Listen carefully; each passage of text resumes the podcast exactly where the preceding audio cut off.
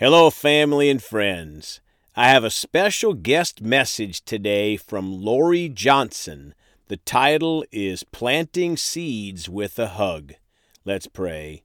Father, we're so thankful for Lori and her family and her sharing her wonderful testimony. Father, open up our hearts to receive what you have for us today through Lori's testimony. Not to think as people think or as man thinks, but to think as you do, Lord. Just to open up ourselves to what she has for from you, Lord, and we just choose to receive her message, Father, with openness and with your heart. In Jesus' name we pray. Amen. Well, I'm so honored today to have a guest message from a high school classmate and friend, Lori Johnson. My high school friends would know her by her maiden name, Lori Efta. Lori and her husband Darwin and their daughter Sarah live in the Emerson, Iowa area. Lori told me that they live on three acres in the boonies in southwest Iowa. I know this message will really bless you as you can just feel and sense the heart of God in Lori's voice. Now, here is Lori Johnson. My salvation story is really more of a journey. You see, I was raised in a traditional church home. My dad was a teacher, and my mom was a homemaker, keeping four rambunctious kids in line. We went to school, we went to church, and we were very active in our church activities. I found that although we weren't encouraged to read the Bible, we were expected to follow its laws, as explained by my parents and our pastors. At a very young age, I believed that Jesus is my Savior and believed that the Bible is the Word of God and that it's all true. As I grew into my teenage years, God spoke to me in ways that cast doubts as to the consistency of my religious upbringing within His Word. God was softening my heart to His still small voice and opening my heart to the truth of His Word. Now, my dad, he was uh, somewhat of a gypsy at heart, and we moved eight times during my growing up years. So we had several pastors, each with their own distinct personalities. The move that we made before my senior year of high school brought us new friends that were involved with a non denominational summer Bible camp, and it was there that I made my first public commitment to follow Jesus with my whole heart.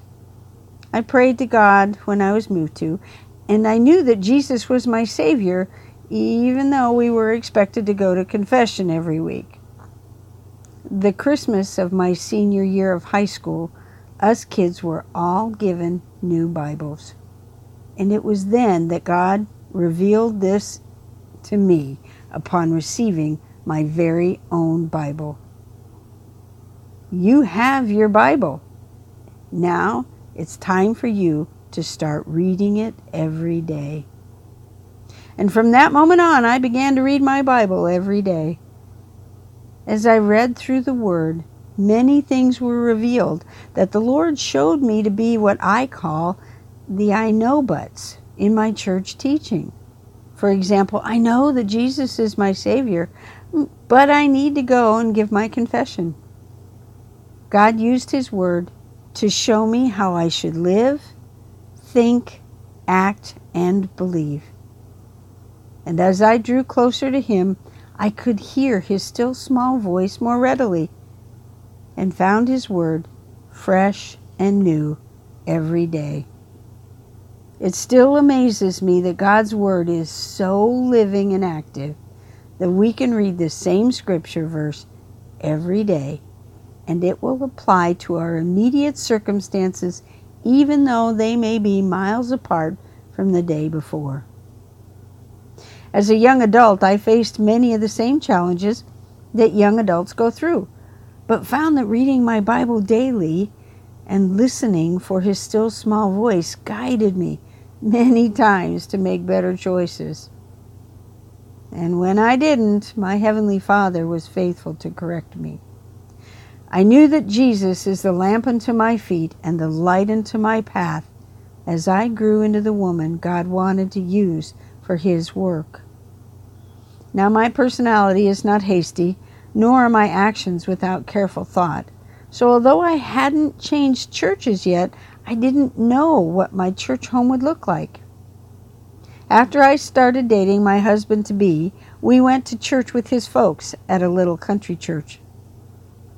Still growing in my faith, it helped to gently move me from feeling religious to embracing born again. The final step, which freed me from old self, was when I casually made the comment to a friend that I hope I get to go to heaven, and her response was, Well, you'd better know for sure. And at that moment, I did. No more was there a question in my heart, no more uncertainty. All my understandings from reading the Word filled my whole being, and I've been running the race with all assurance ever since. As believers, we know that God calls the body to different jobs. As for my walk with the Lord, I'm a gardener. I've been working gardens since I was a kid, and now not only do it for our own food, but also as part of our home business, going to farmers markets. I'm not an evangelist. I plant seeds and then I tap them into the soil with a hug. The Lord waters, brings the sunshine and the increase. The more I read His Word and heed His still small voice, the more seeds He lets me plant. So, my hope is that as a body of Christ, we would all seek His will for life and get busy. Wow. Thank you, Lori Johnson. Iowa is so fortunate to have a strong Christian like you. That message was such a blessing. Folks, couldn't you just feel Lori's heart of love coming through her voice in that message? What an example to the body of Christ. Folks, without love, we can't do anything for God. A couple of things really stood out to me in Lori's testimony outside of the love. Number one, her daily Bible reading. Folks, this is so important in a solid walk with Jesus. Number two, listening to God's still small voice. My friends, it was like the Holy Ghost wanted to reinforce what we've been talking about recently on this podcast. And number three, being born again with salvation assurance. Wow. Thanks again, Lori. You can reach Lori by contacting our ministry at celebratejesusministry at gmail.com or by phone at 812 449 8147, and we'll get you connected to Lori.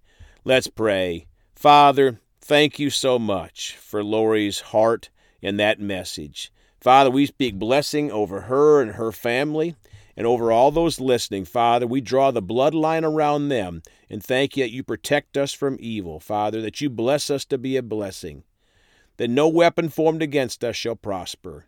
And Father, for all those today or in the future that hear this message that don't know Jesus in their heart and don't have that salvation assurance, I thank you that they'll receive Jesus and give their whole heart to Him and have that peace that passeth all understanding. Father, we thank you for it. We love you and praise you in the precious name of Jesus. Amen. Well, we love you all. Please go talk to someone about Jesus today. And remember, Jesus thought about you on the cross at Calvary.